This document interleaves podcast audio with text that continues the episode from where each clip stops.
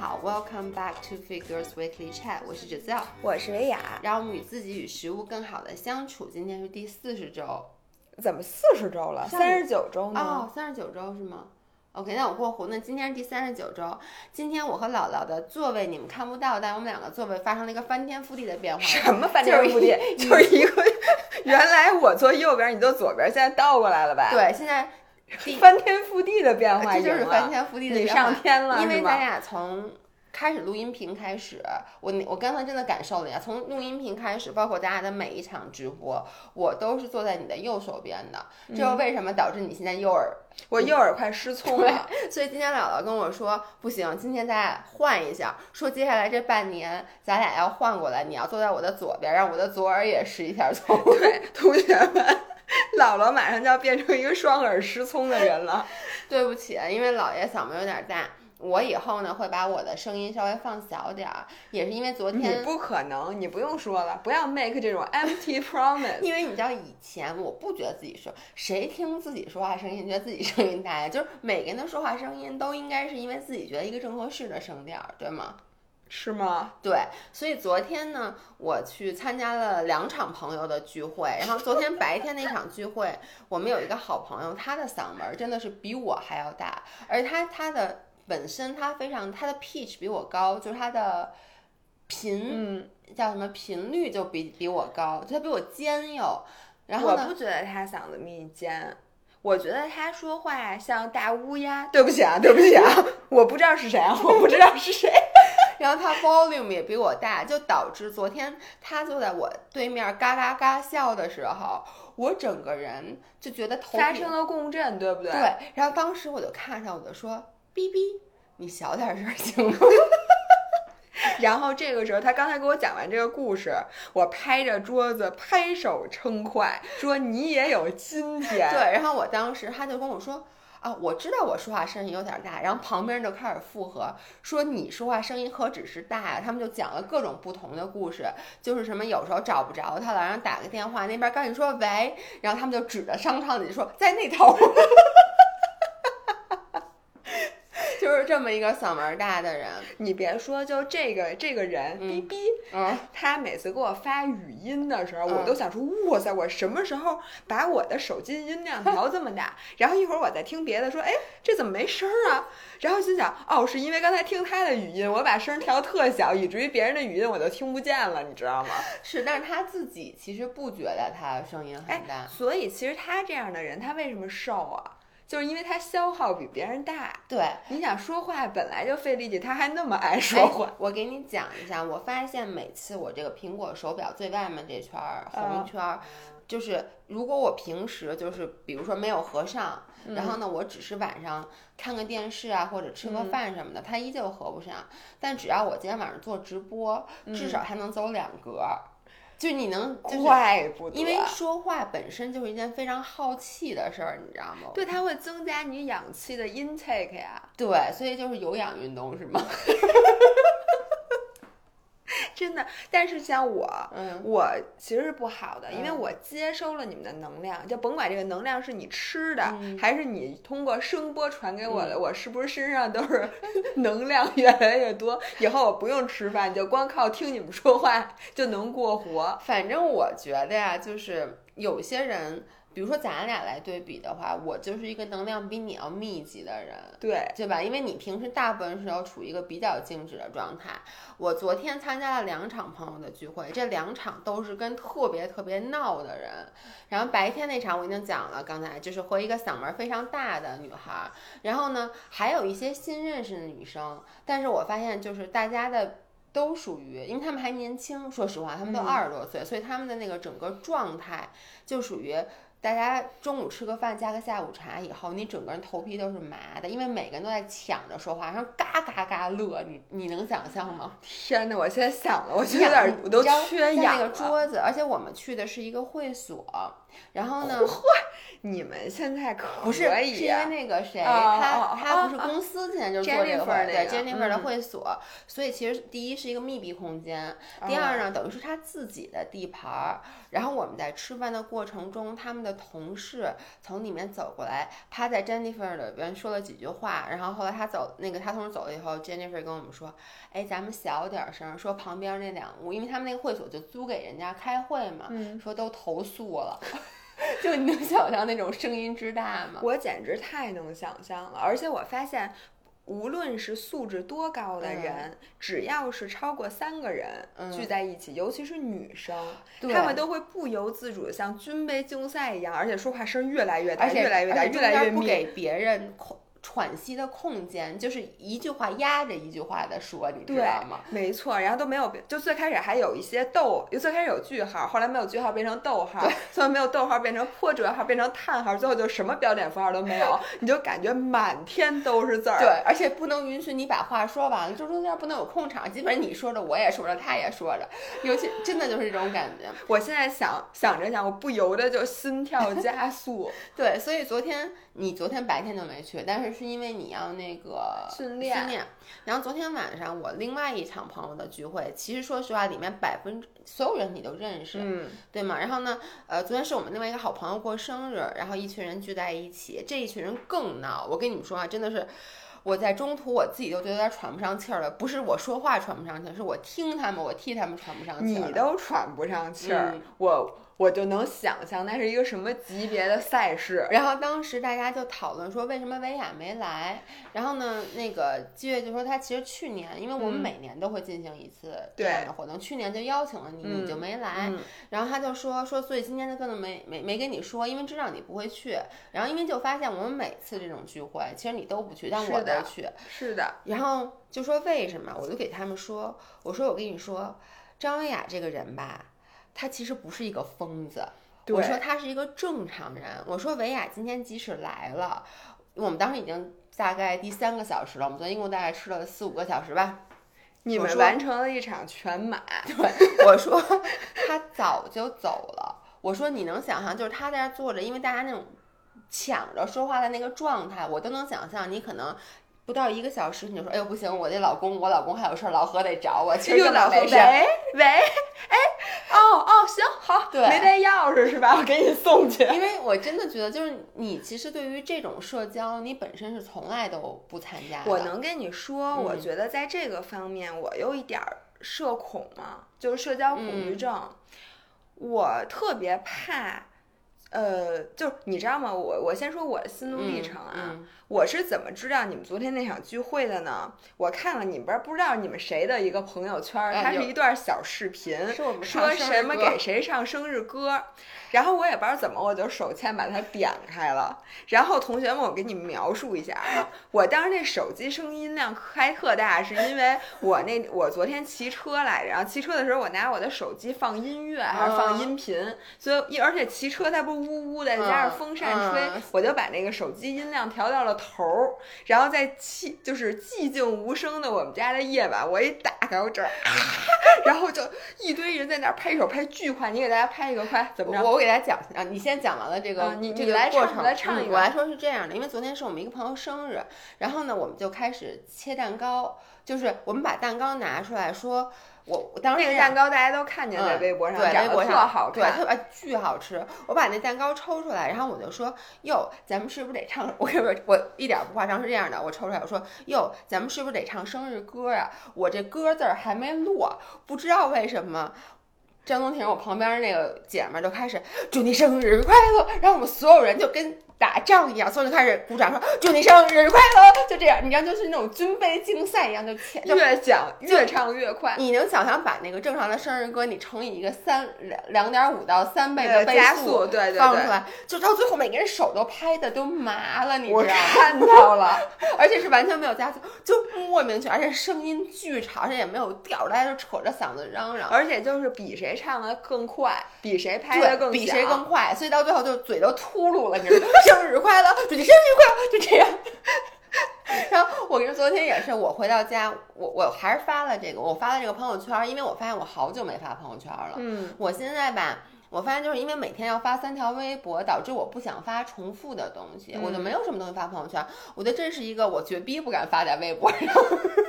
我我谢谢你，但是我发在朋友圈里，我觉得是就是我希望这是另外一面的我，就是我已经很久没有见过这一个我。可是 unfortunately，我觉得大家都觉得你只有这一面。当然您又还有哪一面？没有啊，你知道昨天我们聊天的时候，大家还说听了音频以后对我哦不对，听了不是看了视频对我不不一样的。我觉得那个呀是你一个 professional 的假象，那并不是你好吗？你跟大家说你念了多少遍那稿子才把它念不秃噜的，那那跟你有关系吗？但是不管怎么说，昨天那个让我突然就觉得我很久没有嗯那么疯的玩了。但你这就是你。好吧，这就是我。你接着说这社交恐惧，然后呢？然后我跟你说，我看了这个视频，我的社交恐惧症都犯了。因为你知道那个视频拍的是站是谁拍的那视频？七月就是过生日，过生日，我的妈呀！要，因为他他的视角，而且你能想象那已经是第二遍了，因为第一遍时候他还没来得及掏出手机，所以让你们重新唱了一遍。对，没有我们就不停，我们就不停，就一直拍，然后他就站起来 拍了那个视频。就是，呃。所以这个我就感觉我身临其境，你知道吗？我都无法想象，如果你真的把我就放在这样一个环境里，我怎么？就是我该怎么自处？我你你我我昨天想了一样的事儿，因为我们昨天都好讨论说你为什么不来？我说你一定会在唱完生日歌就走，因为生日歌开始的时候你可能会特别尴尬的跟着一起，然后你一边唱一边说：“我操，我不会唱，我要走了。”首先我不会唱的，你不会让，我会拿起手机给你们全录下来，然后呢，你们安静下来，我就说来。看看你们这帮傻逼，你们要干什么？你们为什么要这么做？你可能还真的不会唱，就你不是那种。我发现你不是那种人来疯，我是特别典型的人来疯。我呀，是我我这个人特别矛盾。第一呢，我特别怕尴尬。就如果我去一个局，发现所有人都不说话，就大家都很尴尬的时候，那时候我的脑子就硬开机。然后就是找各种各样的话题，能让我因为其实你是很容易跟陌生人，你比我更容易跟陌生人聊没错，没错，对我跟陌生人说话。但是呢，我比比起这个场景，我更怕的是。就是像昨天的这种场景，就是一大堆人跟神经病的人互相对着喊，然后大笑什么的。但是我又融入不进去的。你只能喝多了才行，你不喝酒不行。对，喝多了呢，因为我就没有那么，就是声音整个你就听不太清大家在在叫唤。对，我就该干嘛我就想干嘛我就干嘛。但是呢，在一个就一个清醒的我，其实是做不到这一点的。我既不想加入你们，又不想让你们扫兴，又不想让你们觉得。觉得这个人怎么真没劲啊？所以呢，我我现在的选择就是我要远离这个环境。我觉得我真的有社交恐惧症现在，而且我觉得我我小的时候我没有感觉这么明显。你知道我现在最怕的是什么吗？就我刚才给你讲的那个，就是我上一次去海底捞的时候，我后来就再也没去过海底捞，是为什么呢？我特别怕别人对我特别热情。就上一次啊，我和两个朋友，我们仨去海底捞。OK。然后我们在饭桌上讨论了一个挺搞笑的一个一个话题，又是，哎，是什么呀？跟手机丢了还是手机怎么着有关系的一个事儿。这时候呢，服务我们这桌的服务员就开始过来，然后就给我们讲了一个他的手机也不知道怎么着，还是什么什么的故事。然后这时候我们就看着他说啊，是吧什么的，哈哈哈，就乐几句。然后我们就该说说说。然后我当时觉得我的那个看见他最后那个冰冷的收尾，就我最开始冲着他笑的，但我最后看了他一眼，然后就再也不看他了。你明白吗？就是我开始躲避他的目光。你怕你一看他又勾搭他，又对，没错没错，因为你知道他在持续的给我们上菜，一会儿给我们撇沫，没错，一会儿撇沫，然后一会儿倒水，然后在这个 during the whole time，我都不敢看抬头看他。但是呢，我们那个旁边那个人说：“哎，你能帮我拿一个那什么什么加点冰？”然后哎呦，这这屋里有点热，嗯，然后这时候他又开始说话了。然后他就站在我们这个桌子旁边，他就不走了，就一边给我们倒水，给我们添冰，一边在给我们讲。啊，我特别能理解你，就是海底捞啊，的确是，就是它我我首先先说，我特别喜欢海底捞整个的整体的氛围啊，就服务员人很好什么之类的，特别 attentive。然后他这个也是海底捞要求他们服务员，就是说你要时刻看着那个桌上有什么，就是别让客户问了你再去 serve 再去服务。就比如说客户一伸手，你就知道他想拿纸巾，那纸巾你就要给他递过去，不要让他一伸手没够着，他站起来再去弯腰拿，类似于这种眼力劲儿嘛。对，眼力劲儿。但是呢，我我跟你一样，就是我。不太喜欢跟陌生人搭这种看似很熟的话，而且他还得让他站在旁边，他势必就会听到你的你和朋友之间的对话。那到底什么时候他该插入进来？就是我们有没有希望你来加入我们的这段对话？我觉得这个他们有时候没有谱。我怎么就不觉得 ever 有人希望他加入这些人的对话呀？我真的不是，不是你就想啊。比如说啊，我给你举一例子，我今天上午去逛建材城的时候，我跟那个设计师 Allen 同学就有一个比较小的不起眼的门脸儿，我就不是特别想进，不知道为什么，我看见坐在里面那大姐，其实对不起，我是大姐，我看见里面坐的那个阿姨，我就不想进，因为那个阿姨整体就是她打扮的还很时髦，但是呢，不得不说就是她的那个时髦的审美。有点就在在咱们看来是比较土、比较过时的那种。那是您去建材城能看见乡村什么样的法国的高档？但是它的整个，你看它化的浓妆，它的头发是吹过，就吹那种妈妈以前你知道那种鼓起来的大花儿，然后穿的是类似于那种旗袍一样的衣服。当时我就或者建材城一枝花儿啊，这是。我跟你说真的是，然后当时我都不太想进，但是艾伦走进去了，我就跟着进去了。他你看成功的吸引到了一名男士，然后进去以后。后那位大姐就开始拉着我们，就开始给我们卖东西。但她不是那种一直给你卖，她先说：“哎，你们看什么？在我们回家之前，她自己先回答了。啊，是不是看地板？我跟你说这地板什么什么的。然后接着就说：哟，姑娘，说我今天早上看见你了，说你是不是在楼下是骑车呀，还是跑步来的呀？因为我不是穿的那个 骑车穿的那种小背心，穿小短裤。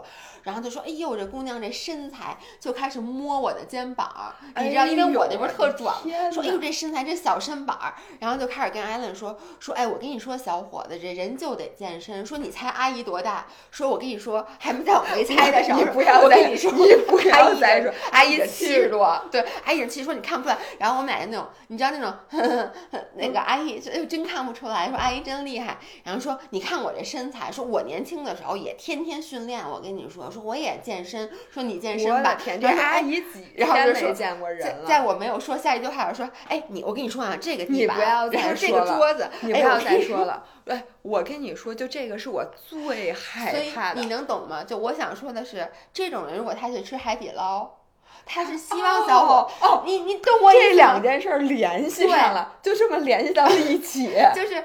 一个话痨，一个这个干涸的一片干涸的土地，突然遇到了这个春雨。对，就是你知道吗？就是其实那个海底捞的服务员那个小伙子，他等于说他是来帮助你，他希望帮你调节气氛，或者让你能有一些更多的。多一个人可以说话，说白了，你觉得你不需要多一个人可以说话，你觉得我跟对面这人聊挺好的，但是呢，有一些人他可能他自己他就喜欢见谁跟谁聊，真的有这种人。那我而且北京有很多这样的大爷大妈，就朝阳。说，我一会儿要给你讲一个大爷的故事，但是 before that，我想说的是，我认为他们俩在一起不一定愉快。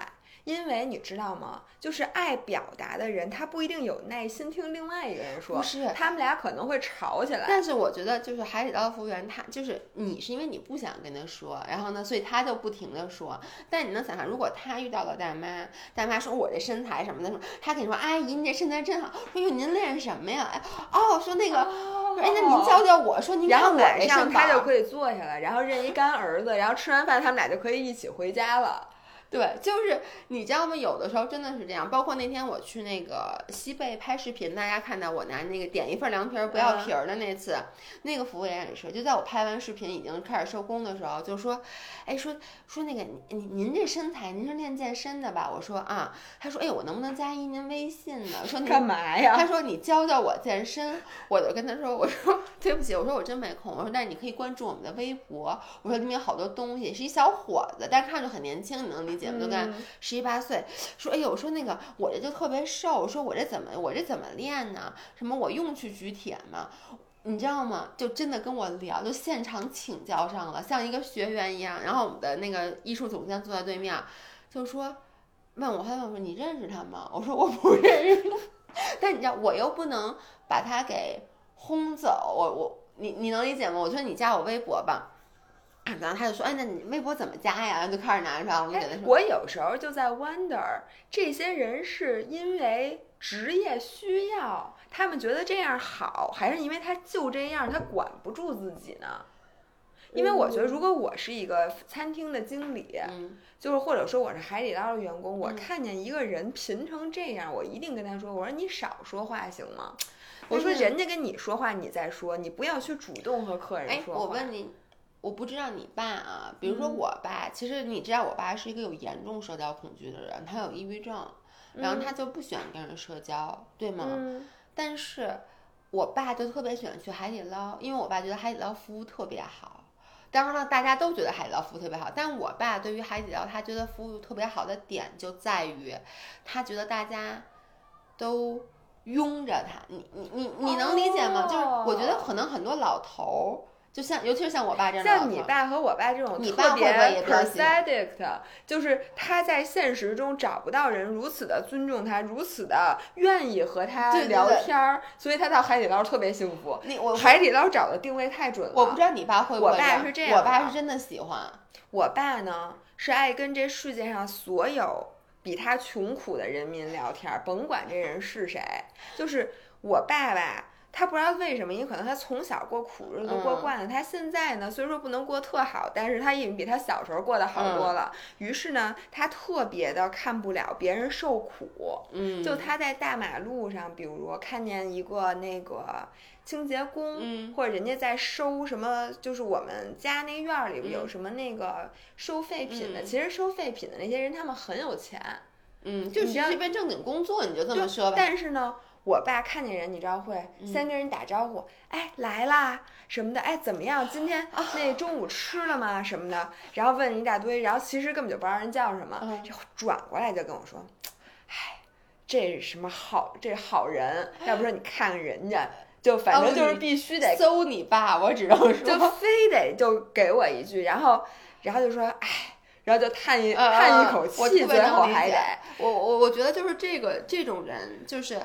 其实你爸也有特别严重的社交恐惧症，对吧？你看咱们每次约你爸，就是你看你每次带你爸出去，就是你爸特别，但他这种社交恐惧症是因为他怕别人对他态度不好，造成自己心里咯噔一下。他吧，因为他只能跟他理解的那个世界里面的东西对话，对，而他对现在的这些，比如像你我这样的网红啊。和大多数的世界上现在的年轻人，他都不了解他们，他也没有办法评论。是，就你知道，比如说很很明显，就比如我带我爸去一个普通的餐厅，我其实更引注意在那种餐厅吃饭。假如说人家把菜给你端上就走，没一句多废话的那种的，就是他就是只是一个端盘子的 service。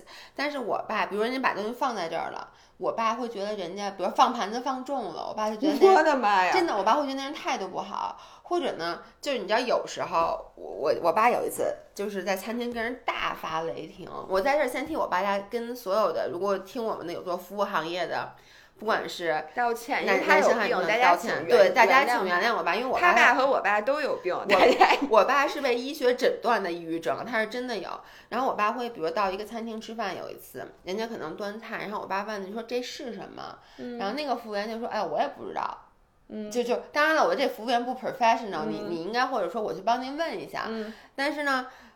就是反正说不知道，然后我爸就觉得你怎么对我态度这么不好，然后就急了，我爸就把所有东西扔到了地上。因为你爸他那个觉得这是针对他的，对我爸觉得人家瞧不起我，觉得我是一个糟老头儿。我说我问这个问题就是因为我傻，对，我不知道，对，所以没瞧不起我。对我爸真的会有这种，就开始给自己加戏，你知道吗？这样我我我就说，哎，你自己点的什么？你不知道啊？你 糟老头儿。你爸是不是就把盘子搬了？我爸这边每一期音频都 听着，我爸每一期，对不起，爸，你你知道了吗？糟老头儿，高老头，你听见了吗。我也不知道为什么，我就觉得服务最差、最差、最差的服务员应该说你自己点的，我哪知道你点什么？你自己点你不知道。你知道，我爸每次去海底捞，因为海底捞，比如我爸问说这是什么呀？你说哦，您点这什么什么，还跟说啊，您这怎么怎么着怎么着？然后呢，然后就说，然后就然后说完以后，我爸就说嗯好吃，然后他就跟我爸聊上了。我爸特别喜欢在餐厅跟服务员，也就跟态度很好的服务员聊天。我爸也是，所以我就说啊，就是说你刚才的问题是，到底为什么餐厅会有这些？特别热情、过于热情的服务员，其实对于咱们来说，他是过于热情。对于父母那些那一辈儿，就是说句实在话，咱们现在都大部分人都不是跟父母住一起。其实父母每天，他要是就像咱们父母已经退休了。他没有什么跟年轻人接触的机会，除了你妈是老师除外嘛。嗯，那他其实到了餐厅，他他想跟年轻人说说话，你知道吗？所以这种是只能花钱说，因为不花钱说不上。是，但是我觉得他们很受用。那你现在让我，我现在能理解。我那天我真的马上就要跟人急了。嗯，就是我们上周日不是去骑车嘛，在延庆那块儿。然后你知道我们是开车到一个大停车场，那是一个景区的门口。嗯，然后我们就要顺着路去骑一圈儿。嗯，然后我我就我们就开始把我们那个车上汽车上的自行车往下拿。嗯，然后这个时候就来了三个北京老大爷，一看就是在附近遛弯儿的，可能就住在那附近。然后就有一个老大爷就开始说说，哎呦，说你看人家自行车，人家自行车贵着呢，然后说好几万呢。然后旁边那俩老头就仨人就开始抬杠，然后旁边那俩老头说不可能吧，说这自行车好几万什么的。然后那个老头就说说，哎呦，这个咱可不知道什么的。然后说，然后就过来摸。你知道吗？他就过来开始说说哇，说你看人家自行车特轻，说这也就这也就三四斤嘛，对吗？因为自行车确实很轻，但没有经你们没有没有，我们都在旁边装卸车呢，就是把装好的车靠在旁边的那辆汽车上，他们俩他们仨就开始在那说，那人说，然后那人拿一下拎拎说。这个哪儿止三四斤，这怎么也得五斤。然后那个人说：“哎，我觉得这连三斤都没有。”然后那仨人就开始打赌了，你知道就开始打说：“哎，你赌吗？说什么？”然后说：“咱问问他们。”然后就开始问我：“姑娘，你这车多少钱？”那谁谁谁说这车好几万，我怎么不信呢？然后那那人就开始说：“哎，谁谁谁说这车三斤，我怎么不信呢？” 然后就这几个人就没完没了的。我们那辆车都装完了，我们都准备走了，但是他们仨就摆着这自行车一直在邀这自行车几斤。你你能理解，而且我会很尴尬，就是我有一个毛病，我不是不是这不是我有一个好处，我有一个我有一个习惯，我跟老年人。发不起脾气来，我也是，因为我总是会想到我的父母和我的姥姥姥爷。我是非常，因为我从小咱俩跟姥姥长大，老人长大，所以我们对老人有特殊的感情。我不能允许别人不尊重老头儿，尤其是在我爸都变成糟老头 儿，我就更不能允许。但是你知道，所以这就为什么我尴尬，因为你知道我旁边的那个跟我一块骑车那人，人家骑上车走了都，然后但是这仨人围着我的自行车，非得要问我，但是我又不想跟他讲。我要跟他说，我说这车多少多少钱，他肯定还有别的问题，对吧？然后或者我说这车几斤，他肯定又问我这个。我一般就是说啊，还行，不贵不贵，就是。对，我就说了，但他不行，他说不行，你今天必须告诉我多少钱，我们俩都赌了什么什么，你必须得告诉我什么的。但是说实话，那车几斤我也不知道，我就特别尴尬。我一方面其实我很不想让，因为我知道他们仨跟我爸一样，他们跟我说话，如果我不理他，他们仨会觉得特别没有面子，尤其是。最开始跟我说话那个人，对，但如果我理了他，没完没了，太烦人了，简直是。然后最后我也不知道我怎么，反正就推推搡搡，最后我也没有回答他们任何一个问题，也没告诉他多少钱，也没告诉他几斤，我就骑车走。但是走的路上，我那个前十分钟都特别的内疚，我就觉得我有点。我让他们有点下不来台了，因为我我咱俩真的就像你说的，对老人有一种特殊的感情，嗯，所以呢，我也是，就是我有时候脾气不好，但是如果对方是一个老人的话，我会忍不住的想要去，所以我我后来我就想，我说以后这种事儿应该怎么预防？嗯，就怎么能最开始给他一个什么样的暗示，他就不过来了呢？别别别来了，你们 stop。嗯，我我觉得这个，而且是我不知道，不是地域，我不是在有地域歧视。北京大爷，北京的真的是北京。我哦，我又想起我那，我怎么回事哦？我我跟你讲，那是上上周嘛，我不是去骑车嘛。然后上个周末我不是去练跑步就这个周末，就这个周末刚过去的周末，我们去练跑步。我们是做跑步技术训练。嗯。于于是于呢，我们是在一条这个一个。奥森外边，嗯，奥森外面它有一个小广场，那广场都是抖空竹的大爷，嗯，全都在抖空竹，嗯，然后我们就在这儿一遍一遍的跑来跑去，走来走去，做各种奇怪的姿势。于是我每次走过去的时候，大爷都会跟我说话，就抖空竹的大爷，那肯定的，说你们嘛在这嘛呢 什么的，说哟你们这个什么什么什么的。然后我又一次的感受到了，这可能真的是地狱，就北京的大爷如此的喜欢攀谈。对，是，所以我就在想，咱们应该用什么样的武器来保护我们自己，让北京大爷以后就再也不想跟咱们说话了。你说染一黄毛管不管用？我觉得没用。他就说：“姑娘，你这毛，姑娘，你这头发染的这怎么那么浅？你这是染的呀？”我我我觉得这个没有什么办法。包括因为其实你看，像张涵，就我男朋友他爸妈，就是他就是会去跟你攀谈，你但我觉得不是，就大爷也是挑人的。如果你这人看着特别好说话，不，那你是一姑娘就没办法。你要看着是一特别不善的男，那种中年男子。我觉得，如果是看着特别不爱说话的那种大爷，是不是也不会去说？反正我一般就是特别尴尬，因为我也是经常会遇到这种，咱俩的身材属于一般人看见是喜欢点评两句的，你能理解吗？就我经常在，比如或者在逛街呀、吃饭呀什么，经常说。说哟，你这练的，说这姑娘练的，然后就会，我觉得他说我开始拍肩膀，对我一般就会说啊还行，就你能理解这种非常虚假、非常尴尬的，嗯 还行，然后就想赶紧赶紧赶紧，对对 对，完了说哎姑娘练几年了呀？就就是说还行，有一段日子吧。就是我问你问题，你经常被人问路吗？好像不多，对我就觉得不多，你知道吗？我不知道我招谁惹谁了，只要街上有人问路，一定找我问。哦，真的吗？真的，就我，那你确实认路啊。他是幸好没找我问，不，我也说我去过一百次的地儿我跟你说，最奇怪的就是，你看我们我们在哎，那上回我青城山是不是跟你一块儿去的？对呀，在在成都。你记得在青城山上我被问多少次路吗？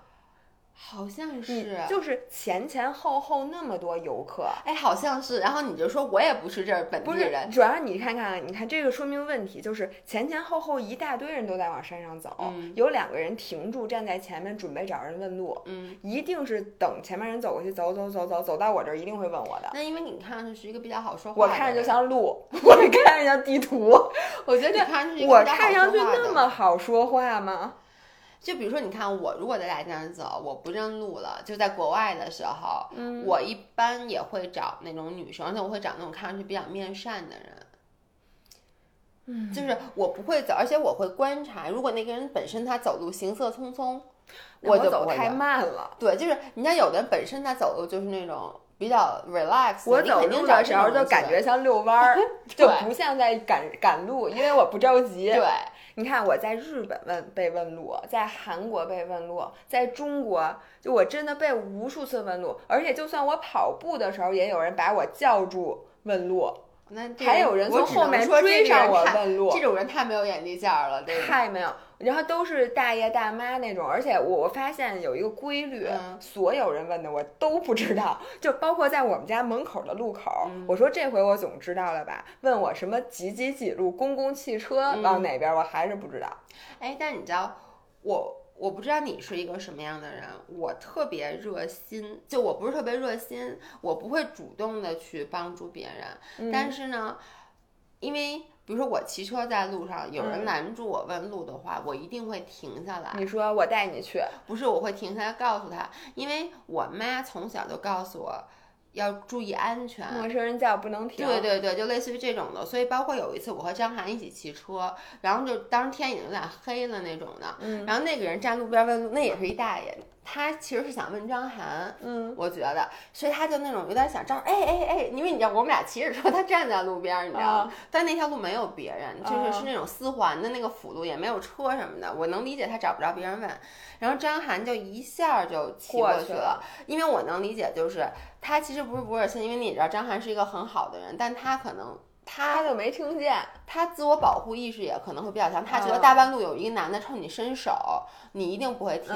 但是呢，我就会都骑过去了，然后我又倒回来。你咋倒回来的？就是我就又就就回来，对我都骑过。我说我说怎么了？然后他就会说什么。包括我我很多次也不是很多次，但是我在路上遇到那种有人摔倒了，我一定是。我发现真的是，就是你之前说乌合之众，就是 bystander effect。有两次在路上，我看到就是大爷和或者老爷爷，就是坐在地上。我从来没碰见过。哦，我碰见过，我碰见过挺多次的。然后还有，你想，我之前还捡过小孩回家呢。你记不记得我 早上上初中，我待会儿给大家讲这故事。Oh my god！对我有两次是碰到了真的，然后呢？就是真的那个老人就坐在路边倒着，就大家上下班的时间，我就特别清楚。当时我我在拜尔上班，就都行色匆匆的走过去。然后呢，我就走过去，我就问您没事吧？就把他搀到路边。我发现只要有我一个人，立刻就会。聚集上来一堆对啊，因为第一个人总是那承担责任的。大家一看有人扶了我，反正不是第一个，那当然愿意帮。对，所以但是你要，然后我就说谁打电话打个幺幺零就或什么这，大家也会去打。但是我就觉得没有人愿意迈出第一步，这个是我一直就是我一直给自己一个要求，就是要去做这件事，因为我。希望就是还是第一好人多，我觉得。第二就是，我觉得光天化日之下，你能把我怎样？那人家还真能把你怎么样？他能把我怎样？我说实话，我不太敢。就是我老觉得，现在就是你在马路上突然有一个人倒了这种事情，嗯。嗯，特别可疑。但是你就想啊，因为比如说，如果他真的是不脑溢血或者什么当然了，对，我这样想是有一定的问题的。但是我真的是这么想，这也是我的家庭教育。对我们家，我妈一直都对我这种教育。但 somehow 我总觉得，我每次都是在想，如果我妈，因为我爸我妈不都身体特别不好吗？如果他们走在路边上晕倒了，我真的很希望就是我也会路过的人，就我也会看老头老太太人什么样。对，如果是一个壮年男子，我可能也不会上去。壮年男子，如果这个人看起来就不像好人，就有的老头，你知道那种就是像这种敲玻璃的，你知道吧？你车红绿灯特别长，那种我肯定是不看。啊，那种我也不敢看。然后反正就是那样的。那你肯定知道，那他他们挨家挨户敲。如果是他这样的人倒在路边，我可能真的不敢过去。就算我觉得。这样的人他也有可能有问题，但是我就不会过去。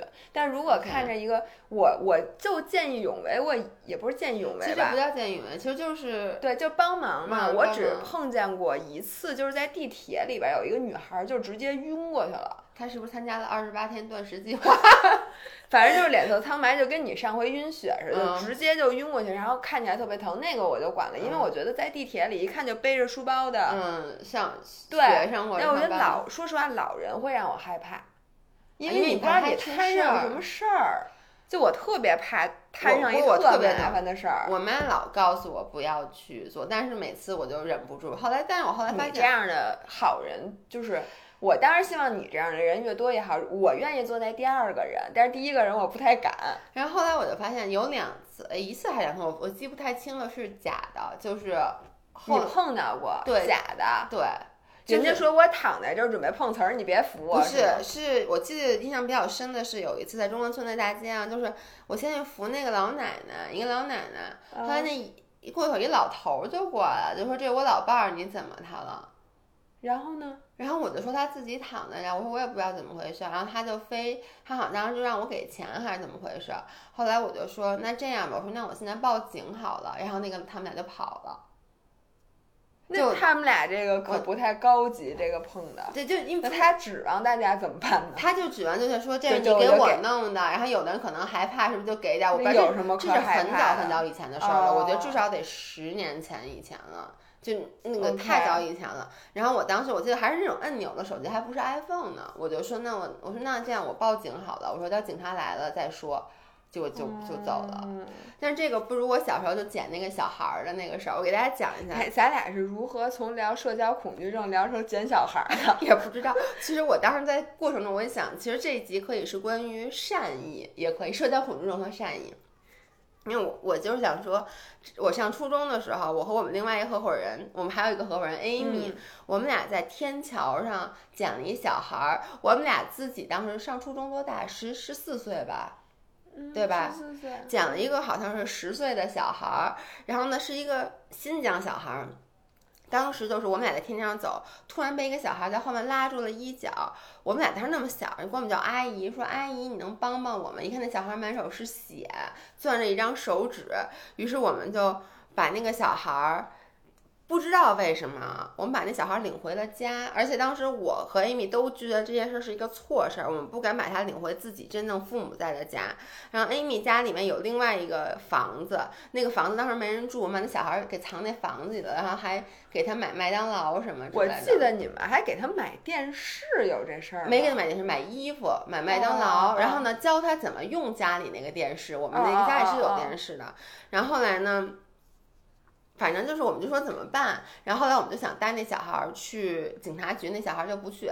但最后我跟大家讲，结果那小孩儿其实也不是一个绝对的坏人，他可能一开始是个小骗子，但是后来他可能也被我们感化了，而且后来我们真的是把他带到了警察局，而且我们是没有告诉他，我们是打电话幺幺零报警，等于警察来到家里面。把那小孩带到警察，因为那么点小孩不可能说真的治他的罪，但就发现他后来那个警察就说他可能就是被人拐骗到北京来，然后被人要求去行骗的。所以我觉得因为呢，我们还是做了一件好事，因为至少这个小孩可能因为这个就能真正找回他的家人，也说不准。但我觉得你们俩干这事儿也够棒的。对，主要那我们俩太小了，你知道吗？那个小孩儿，你想那会儿就是当代门口那天桥上嗯全是偷钱包的小孩儿，对对，就是偷钱包我的小孩。就被那小孩儿偷过好几次，就那种小孩儿，对，就是那新新疆，就就嗯就那会儿特别流行这个对这偷钱包。嗯。你们俩真棒，我只能说。但是我现在后来我就想，其实就我觉得我没有在帮助人上面吃过亏，so far，、嗯所以还行。咱们接着聊社交恐惧症，你继续说。我我咱往哪们绕回儿说呀来？我绕不回来，这多大一圈儿，你让我绕回来你说？你不敢去海底捞，然后你还不敢去，就你不敢去啊别人对你过于热情的那种。我特别怕，然后购物的地儿，就是嗯导如购果你我现在是只要这店里没有人儿，然后呢，那个导购如果在我进门之前已经看就是看见你再了看见我了，我就不进了。哎，你发现没有？就是现在可以在网上购物这件事儿，嗯，真的帮助很多社交恐惧症的人。我都不知道对他们是好是不好。你拿我爸来举例子，我爸社交恐惧症，我爸特别讨厌去超市。我爸以前一去超市，老跟收银员吵架。你 爸基本我爸一去超市，我因为收银员态度没有好的，，对，感觉就是我爸会跟一切什么保安啊、收银员这种吵架，这并不是因为我爸觉得这个工种不好，而是我爸觉得这些人瞧不起他。嗯，然后呢，因为他们态度都一般。对他们态度都特别不好，就跟嗯我爸在医院还跟医生吵架，其实不分高低贵贱这职业，就是谁对他态度不好，他觉得这是有针对性的。对他态度好的人也比较少。是，所以呢，就导致现在自从有了这个淘宝什么以后，把我爸变得更加的不出门了。嗯，他更受不了了。他完全不用出门，因为等于就送快递的，而且现送快递的一般有敲个门就搁在门口对了，所以他除了我和我妈，还有他很熟悉的朋友以外，他再也不需要去社交了，他没有嗯陌生社交了。但这样子，我觉得他这几年的社交能力反而更加退化了。嗯，就是以前我爸只是说，哎呦，去超市觉得心里有压力，因为嗯觉得可能人的就要交流。他会预知这个人对他态度不嗯好，他会提前的就不干这件事儿。举一个例子，我们上周我们仨一起开车出去吃饭，然后回来的时候呢，我就说我就不进去了，我把我爸我妈放在小区的门口，嗯那个小区必须要拿门卡，就是现在咱们出入证才能进。嗯，我妈忘带了，等于我爸只有一张出入证。然后我爸当时就开始焦虑了，嗯，就说这因为他样人不让怕万一不让不让进怎么嗯办？我妈就说这是我家，她怎么可能不让我进？但是因嗯为上次就在不久之前发生过一次，我们仨一起回家，然后呢我没带出入证，嗯然后那个保安他也不是态度不好，他就说了我一句，就是说下次记得。对，说那个就是他一开始非让我去那个物业什么去登记什么的，我说我肯定不去，然后他就说。啊，行行，你这次进门，就下次记着。他也不是一个很好的态度。当时我就感觉我爸有一点点被 trigger 了，嗯，你能理解吗？就是他心里有点堵，但是呢，这个态度不是针对他的，而且呢又很快的结束了。而且我是属于那种态度比较强硬的，anyway 就进去了。那次我要把他放在门口，他设想就是他和我妈两个人只有一张出入证。我爸当时那个情况就是，唉，唉，这。这这万一人家要要说怎么办？我妈就说不会说的。我爸说上次人家不就说了吗？就没给你好脸什么之类的。后来呢，我爸就说，我就说那怎么办？然后我就把我的出入证给了我妈。然后呢，我就然后呢，我爸说那你下次来怎么办？我说下次来没事儿，我给他解释一下。我爸也不能接受，说那你给人解释，说你这个为什么要让人家说你？你知道吗？就那种他就不他不能接受任何在社交上的。负面情绪他都吸收不了，于是我妈让把那个出入证她用完了以后拿到公司，因为我我爸公司和我用的是一个阿姨，给到阿姨，让阿姨来我们家打扫，屋子又给我带过来。这样你爸折腾了半个星期，心里终于舒服。对，而且我爸会每天都问一句：“那个出入证你拿到了吗？那个出入证你拿到了吗？”就你你能理解吗？所以就是他现在完全。就更不能去接受。不过我特别理解你爸，其实对于我也是这样。就是我觉得我以前啊，咱就说五年前，我有经常会有一些你其实并不是特别喜欢的那种社交，但是你也没办法，你会去，于是你就习以为常了，对对吧？就哪怕你去逛街，你不是每次还得都得跟服务员交一个短暂的朋友吗？对吧？因为服务员都求生欲很强的，你也知道。现在呢，真的是，你看网购，然后现在咱们天天在家吃饭，而且咱俩连同事都没有了。对，我就原来呢，其实有的同事你是并不是那么喜欢的，但是同事叫你出去啊，然后你跟同事去 outing 啊，或者就是或者公司的社交，你可以不每次去，但你总是你不能完全不去的。对对对对对，然后有的时候其实你心里就是，哎呀，想想着就不想去，但是你还是要去，心里特堵得慌。没错。然后现在我发现。一旦这些事情就没有了之后，你以后如果再回去让你重新有，比如说啊，我在这里，我相信他应该不听我们音频，但我还是不能点名，就是有一些明显不符合你这个阶级的聚会，我特别害怕。就是你知道高级的，对，就是一些很高级的人，他们挣的钱也比你多，嗯，然后他们见的世面其实也比你广，对，他们讨论的话题很多是你插不上嘴的，嗯，然后你知道你如果去了的话，能认识很多人，然后也可以为你打开人脉、积累资源，肯定是对你以后只有好处没坏处，你还可以蹭饭，对吧？因为他不可能让你花钱，比较适合我，对，但是。我简直想到这件事儿，比我想到直播还不愿意。我宁肯今天直播十个小时，我都不想去那儿待两个小时。你能理解吗？然后我原来其实没有这么纠结。就是就像你说的，原来因为你每天啊，它就是你又是脱敏的过程。对，你今天需要办这个事儿，明天需要至少得去买东西或者去人多的地儿。每天都有一点不太高兴。每天都有一些不高兴的事，你就觉得嗨，那这个不就是？其实不是不高兴，我觉得它是一些阻力。以前你每天都遇到阻力，你觉得阻力是正常的。但现在咱俩的生活只需要面对彼此，对，和老公，就是你现在只和你最喜欢的人在一起，对，其他人。我咱们接触的都是咱们的网友，那就更喜欢了。而且想今天说话就说话，不想说话，你可以连看你都可以不看，对，他完全可以不占你的时间。对，这时候突然有这么一件事儿出来，你就觉得简直是受不了了。哎，你说特别对，就咱俩现在到什么地步啊？就像你说的，我的社交恐惧已经延展到说。比如说我今天状态不好，嗯，我都我不仅不用见人，我连微博我都不打开，我这一天我都不打开微博，就假装没有这件事儿存在。我的社交这一天就是局限在我家跟有没有我男朋友无所谓，就哪怕我一个人。但是以前是不行的，而且你刚才说的那种高级的聚会，我觉得我一直都觉得你比我还强一点。哦，对，我发现了，我特别不喜欢跟比我好的人在一块儿，这是一个什么心态？不是，我觉得大家都不喜欢。对，哎，今天我还听，也不是不喜欢，大家呢又喜欢又不喜欢。是这样的，我今天听到就是说，其实从人本人性来讲，就人最 primal 的状态，嗯，人是。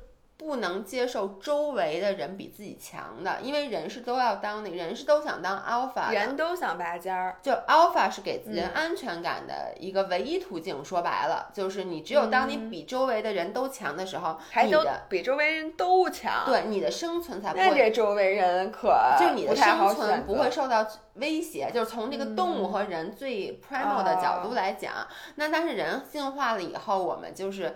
说白了，就是我们比动物之所以高级，就是我们能跟各种不同阶级的人一起和平共处，这就跟动物不一样。不，我觉得人是因为现在在一个社会里面，如果你不认识比你高级的人，那你以后怎么发展？你求人办事儿的时候，你求谁？我问你。所以你你知道吗？就是你说到咱们以前有一个朋友，就是他不就是老带咱们去一些比较高级的聚会？你看你去的就比我多得多得多。嗯，然后当时我老说我特别忙不去，其实也不光是特别忙不去，就是有时候我想到那个我在那个环境里我不太自如，就比如说在最开始，你记不记得，其实你先学的滑雪，就跟着他一起。嗯，对吧？当时你们叫我，我我都不去。那时候我还不会滑雪呢，但后来我很爱滑雪。其实最开始我为什么也不去滑雪？他每次去滑雪就说：“哎，咱们去什么那个长白山住那个什么万达万达酒店什么的。”说哎，其就是也不用说，咱们就主要就去那泡温泉滑雪。就是我能想象出来那个状态，其实对于我来说，因为在那个时候是一笔大钱。你能想象吗？如果说在那个时候让我拿出那么钱，滑雪本身现在我都觉得是一个很贵的项目，是贵。再加上你都你飞到一个长白山去，然后你再住两天酒店，这一个周末就是几万块钱，然后呢？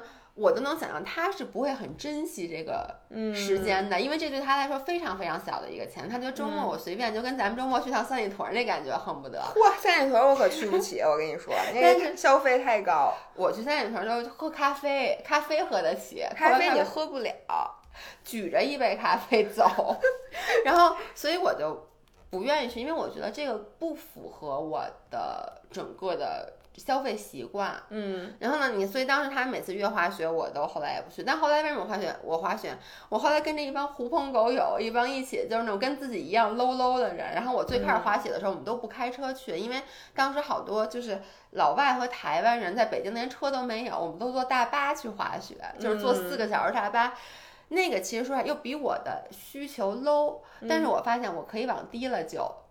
哦，所以你知道吗？咱们俩这个。区别特别大，为什么你可以和一帮哎，你这么说人家同意吗？我想不是，就是说确实是坐坐车，就是我就是我能自己开车去，但是呢，我跟着大家一起就是坐大巴去，能理解？朋友们不要误会，他不是说你们 low，他是说大巴车 low，请你们不要打他，如果打他的话，请下手 轻一点。还有就是住的地方，他们可能就会住那种，因为他们的目的就是去滑雪，人家很很明确。其所以他们都住那种，就真的你知道，雪场有很多一百五一百五一个床的那种标间，就三百块钱一晚上。我之前一直跟那种去，就是我心目中当然希望能住得更好，但是你让我说，比如说我能消费得起是六百块钱一个晚上的，你让我消费两千块钱和让我消费三百，我肯定选三百。我肯定选两千。对，因为我不能接受。住宿条件和车，嗯，往下我是不行的，往上你说多上吧，但就是没钱，就是我老觉得那么贵，我的心里其实就是整体我，因为我觉得是这样，我就会在跟这些人在一起的时候，我就会觉得不自如。你就想，比如说像之前，比如说一起去长白山什么的。就是跟你那天跟我说那个学校是一样的，就你不跟我说上海有一所学校，就是说你说大家都特别有钱，家长就是说都非常有钱，然后学校就发了一个通知说，嗯，你虽然学费能付得起，但你要想清楚你家里是不是有这个实力，因为你还有很多其他额外的东西。所以你这是人性嘛？就是说你要当这个圈子里消费能力最高，也不要当这圈子里最最够着的。对，就是这就是如果我去了那个长白山，就是说。我能不能出得起这个学费？去的去得起，去不起，去得起，花得起，花不起，花得起。但是呢，他们万一再来了一个什么，比如他们说，哎呦，什么这个，咱们一晚上，咱们去一个什么什么什么 SPA，然后呢做一按摩三千块钱，就我举个例子，你就说我不去，除非你请我。就是他，因为你想象到去了以后，他绝对不止于这一点消费，他会有很多额外的东西，这些东西就会越来越让我在里面显得我格格不入。而且呢，你一定会花这个钱，就比如说，比如说要是去了，他们说，哎，咱们一起泡温泉去吧。我说我不去，除非你请我。你肯定不会这么说，你肯定去。我对你的解，我也肯定会去。但是呢。不不不，我真不会，我真的会说，我说这个我不去。你要想让我去，你请我，我真的会说。你会那么说？我我不会，我我会说啊，比如大家都去，如果说有一半人不去，我也就不去了。但如果大家都去，我说啊，那好，那那去吧。然后呢，但是你又。不是特别 enjoy 这个，而且你泡的时候，你想这哪是泡的温泉，这泡的是血赶紧喝两口，这都是我的血。你知道，我觉得这个是我现在人变成熟了之后，我其实越来越多，因为你身边其实什么样的朋友就会。这这些有钱的朋友会越来越多，但是你说，因为因为很多人他们真的是很有意思的人，他们确实以后我比较功利，就是以后可能确实对你有用，而且你也并不讨厌他，你们是可以做朋友的，只是金钱不是一个 class 的时候，就不是刚才我说那种情况。刚才那种情况是这些人本来这个聚这个聚会压根儿跟你没关系，那我是不愿意去的。如果这个聚会，比如说是关于骑车，嗯，现在不是喜欢骑车吗？骑车好多人都很有钱啊，对，但这是因为兴趣聚在，但是因为兴趣聚在一起。那这个时候，我会跟他们说：“我说这个太贵了。”嗯，然后他们就说：“哎呀，这不贵没关系。”然后我就跟他说：“这个钱我不愿意花。”我说：“我真的没有这个钱。”嗯，然后这个时候就我我现在会非常自在的去跟别人说我没我没有这个钱，或者说我不愿意花这个钱，或者这这个东西对我来讲太贵了，对你们我不知道，而且我会直接说，我觉得你们也不应该花这钱。或者说，我觉得这个钱我真想我，或者你的钱花的真值真香，可是我花不起。就原来我小的时候，我是绝对不会跟人这么说的，我会找各种理由，或者说我就硬着头皮也跟他们就，比如说你说泡温泉，嗯，我会硬着头皮去，下次再也不跟他出去。对，这就是我就说以前，其实为什么后来我就不去了？对，你不去，但是我现在我就会跟他说，我说这玩意儿太贵了，我说这消费太高，我真消费不起，但是它真香。嗯，然后他就可能会说说那我请你，我说好，但是呢，那个谢谢你，我但是我那个我可还不起啊，对我真还不起，你我告诉我的。啊你，我告诉你，我真没打算还你啊，如果你还执意要请我的话，他真香。我觉得这是因为我现在原来就比如说你和几个人出去吃饭，然后服务员或者说你们去买东西。啊，就跟比如你买自行车，然后有朋友陪你去，然后这时候别人跟你说一个，给你推荐一个十万块钱的自行车，我可能会说，嗯嗯，好，那我再看看，就开始装逼了。嗯，我现在直接说这么贵，我说服务员，请你给我推荐一万以下的。我说我只有一万块钱，你就不要再给我费这个劲了。就跟我今天，我现在完全，我我我发现我也是，其实就有点活的不要脸了。我今天也是看家具的时候，我看上一个那个衣柜里面的一个。什么架子啊？结果就光那一个架子就三千块钱，就衣柜里面的一个抽拉门，就一个五金件啊，不对，说错了，一个门的五金件，那个门的五金件是一万多，嗯那个五金件，我当时我说，你不是你应该是个十 百千，what？没有，是他当时跟我说的，因为我说，因为一开始那门拉开，我就我说，nice。I like it，然后我我就说，哎，这个门，我说我想把门做成这样，我说这个门多少钱？他就说啊，这个门板不贵，他说但是五金件有点贵，一万，说一万多。然后我就跟谁我说啊，这告辞了，告辞，告辞，换下一家。就这家店我都不逛了，我跟你说，都对。就跟那天就是我们那个有一个朋友也是新认识的，就请我们吃了一顿特别 fancy 的日料，就非常的 fancy。然后你这个朋友他还缺别的吗？他是你是怎么认识的？你 我骑车，你跟他说我不骑车，但是我骑共享单车，就是我也骑车，干得漂亮。你问问他愿不愿意请一个。我会一直说真香，还会说嗯，Oh my God，so good。然后我还可以把它拍成一个视频，对吧？对你不想拍我视频上 claim 就是这个人的名字，感谢谁谁谁 sponsor 本次 cheat day 视频。你问问他还愿不愿意认识这样一个人？因为跟你吃饭太没劲了。那哎，你是不是又省好多？我没有，我吃日餐就我特别爱吃日餐。你只吃菜花米的时候给我剩半碗，对我可以给你剩一碗半，如果你需要的话。我们家还大菜花，一会儿我就给你炒了。咱们是不是也聊差不多差不多五十八分钟了？所以今天咱俩其实说白了就是没有主题，有点跑题。本来我们一开始先跟大家说，我们俩是想聊那个社交恐惧症，嗯，但聊着聊着不知道，其实我觉得大家对大家都挺有帮助。你们有没有听完今天这一期，觉得也希望能以后变得心怀一点善意？不，大家听完了之后只想认识薇娅那个朋友，大家都说底下刷屏，姥姥他还缺朋友吗？姥姥他还缺朋友？你们都得排在后面，得他这个人的下一个朋友是我，然后才有可能是你们。但是真的，我觉得年纪越大，对朋友的，我觉得我的朋友越来越窄。嗯，而且呢，你知道昨天我我最后来总结一下，昨天为什么想聊这期视频，也是因为音频。昨天到最后，我们就说，哎呀，这样聚会真好。嗯，然后就说咱们怎么不老这么聚？因为说年轻的时候，这像这样的聚会，咱们每个每每个。不说每周，但每两周、每个月怎么着得有个一两次吧，就大家聚在一起那种的，不管是干什么，一般都是吃饭喝酒什么的。但是说实话，我们同样的一群人像这样聚齐，就是去年，嗯，exactly，就是因为这个朋友的生日，所以他今天就说他要把这个他的生日做成一个。东西，我而且我们这一群人是非常好的朋友，我们曾经每天都泡在一起。就是原来我们跳舞的时候，因为里面很多是跳舞认识的，真的是每天晚上跳完舞，晚上跳舞上课见，然后白天中午还要一起约着吃饭，嗯，就是那种完全离不开。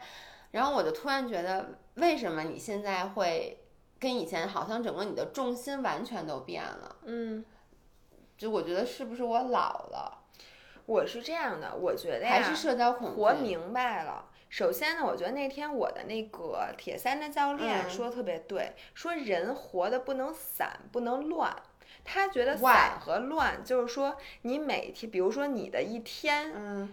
是，比如说你你总是见这些朋友，嗯，其实你这个人就更多的自主性，其实你是没有了的，因为很多时候你会受朋友很多影响，嗯，比如说你这次见完了之后，你发现他干了一个什么，或者他弄了一个什么东西，或者他们约你下次，或者怎么着，你你你人的很多自主性，其实有的时候你就随大溜了。或者是跟朋友会有一种趋同化，而且和朋友相处的时间，它的质量是随着每一次见面，或者说随着每一分钟的流逝，它的质量都是在下降的。你见一次，你一年聚一次，你觉得高兴；聚两次，你可能觉得还高兴，但是它不是乘以二的高兴。你见十次，它就没有剩余价值了。你知道，我现在是一个，我见每个人，我都能明确的感感受到，就是你们的 quality。Time 其实是在往下滑的，然后这个时候我就会，咱俩完全没有 quality 了，咱俩只有 time，咱俩只有。time，咱俩就是为了赚钱，咱没办法，不赚钱你就不见我了，不不赚钱我不会每天都跟你聊一个小时天的，那倒是，就是，然后我我我现在就觉得一定要审视，嗯，就是说你干这事儿是为了什么？你不就是为了高兴吗？那其实你就得有度，就跟好饭不能多一样。你如果天天聚会，你真的就巨恶心了，而且你会被他们带跑。就我觉得我是一个很容易被带跑的人，就是比如说我天天跟一帮朋友混，那很多时候我的人生我自己就不审视了。嗯，就你就觉得他们，那他们都这样，那我这样肯定是对的。所以我现在特别怕比较容易的方法，因为省事儿，你知道吗？尤其是很多事儿，比如说你想试一个什么事儿，然后呢你自己。可能永远迈不出这一步，然后但你看周围的人可能已经干了，你就觉得啊他已经试过了，这事儿可能这个有，其实这就是这是有朋友的好处。就就是，其实人就是在被各种各样的因素影响着嘛。你刚才说被朋，我发现以前我是经常会被朋友影响，然后我后来呢，我做了这个以后，我不天天看大量的视频嘛，后来就变成什么视频我都看。我其实很容易受视频的影响，嗯，这也是为什么咱们俩其实说不要脸的，咱们叫自己叫 influencer，就是你也是希望你制作的东西是在去影响别人的。我们推荐的吃的，别人会觉得好吃；我们推荐的一些食谱，别人会跟着去做。只是说，你如果周围一天到晚都是固定的这一群朋友的话，你就被锁死了，而且你会变得很懒，就像你说的，然后就不再想去找一些突破了。我觉得就是人会变得懒得思考，觉得我只要在这个群体里我不差，嗯，我就这个人就是 OK 的。但是我就觉得有的时候你需要独立出你的这个社交圈，你去思考一下，你作为这个人这个个体，又发现不得了，太优秀了，给自己鼓掌。我发现了这个话，你不想让我再说下去的，因为我这价值已经上三千多米了，再往上就珠穆朗玛峰了。是，那我不是，我最近确实有点神叨，是因为我那个铁三教练那天又开始给我讲哲学。我今天早上闭着眼睛走路走了十分钟，我发现，啊。我的人生完整吗？其实铁三也有点像邪教，就是对，因为我跟你说，如果不是有邪教的这种特质，其实我觉得什么是邪教？不是邪教，就宗教，而且你得有一个特别特别强的、坚定的信念。你没那个，你谁能？而且它必须得难，而且这个东西必须得占时间。对，你看为什么佛教徒要求你每天抄经？不但抄经，你还得诵经，就是因为他要把你这个时间占住，不让你去有空干别的。对，所以呢，你这个练铁三这段。段时间你会比较神的，我已经做好了心理准备。请大家接受这样的姥姥，对，但是有可能等姥姥比完这个铁三，她马上就会变成那天那个我们去咖啡骑，然后那个有有一个老外，就他骑车骑特别好，然后他就问我说：“What's your next goal？” 嗯，我就跟他说：“我说我可能想比个比基尼啥的。”然后他那眼睛都快瞪出来了，说：“你为什么干的这几件事儿？”完全没有一个沾边儿的，就是哪件事儿跟哪件事儿都不沾边儿呢？我说我也不知道，但是我只是需要一个新的目标，所以没关系。在姥姥比完赛之后，应该会找到一个新的目标，就找一个新的。请大家好好影响我，不要让我去干一些，大家肯定都不会让你去比比基尼，就跟我肯定也我，因为我觉得你骑车也就自己糟践糟践，就就是风吹日晒。骑比基尼我还能怎么着？不就抹点鞋油吗？也是，我还能怎么着？也是。OK，我觉得今天时间也差不多了。反正您最后这个价值上的非常好，所以我们请大家回去好好审视一下自己是不是特别的优秀。对，嗯，然后要跟那些使劲鼓掌的朋友都别联系了，海底捞咱们也不去了，好吧？然后有社交恐惧的话，也不要觉得这是一个多大的问题。每个人多多少少都有点社交恐惧，只是发就是在不同的。情况下情况会爆发出来，对，而且我觉得真的人越老就会越有社交恐惧，就越毒。对，真的是像就是我我那么好的朋友，他经常约我，我都会不想去出去去见。其实你是不想见他们，不是？但我心里我怕麻烦。其实有些时候你要审审视一下，你这个社交恐惧你是来自于什么？很多时候我是怕麻烦，就是我觉得要聚会了，我还得。我其实觉得呀，是你从心里觉得不需要这种，就是你没有那么需要这些社交，是因为你觉得你作为一个人已经足够完整了。很多时候，我们二十多岁的时候，因为我们也不知道，就很懵懂，我们确实需要社交来填满我们。但是现在更多的时候，你自己自处的很好的时候，你不需要很多社交给你来增加，那就是噪音了。对吧？我们是 literally 的噪音，你们是真噪音，这大家都知道。好的，那今天就这样吧，我们下期节目见，周三愉快，拜拜，拜拜。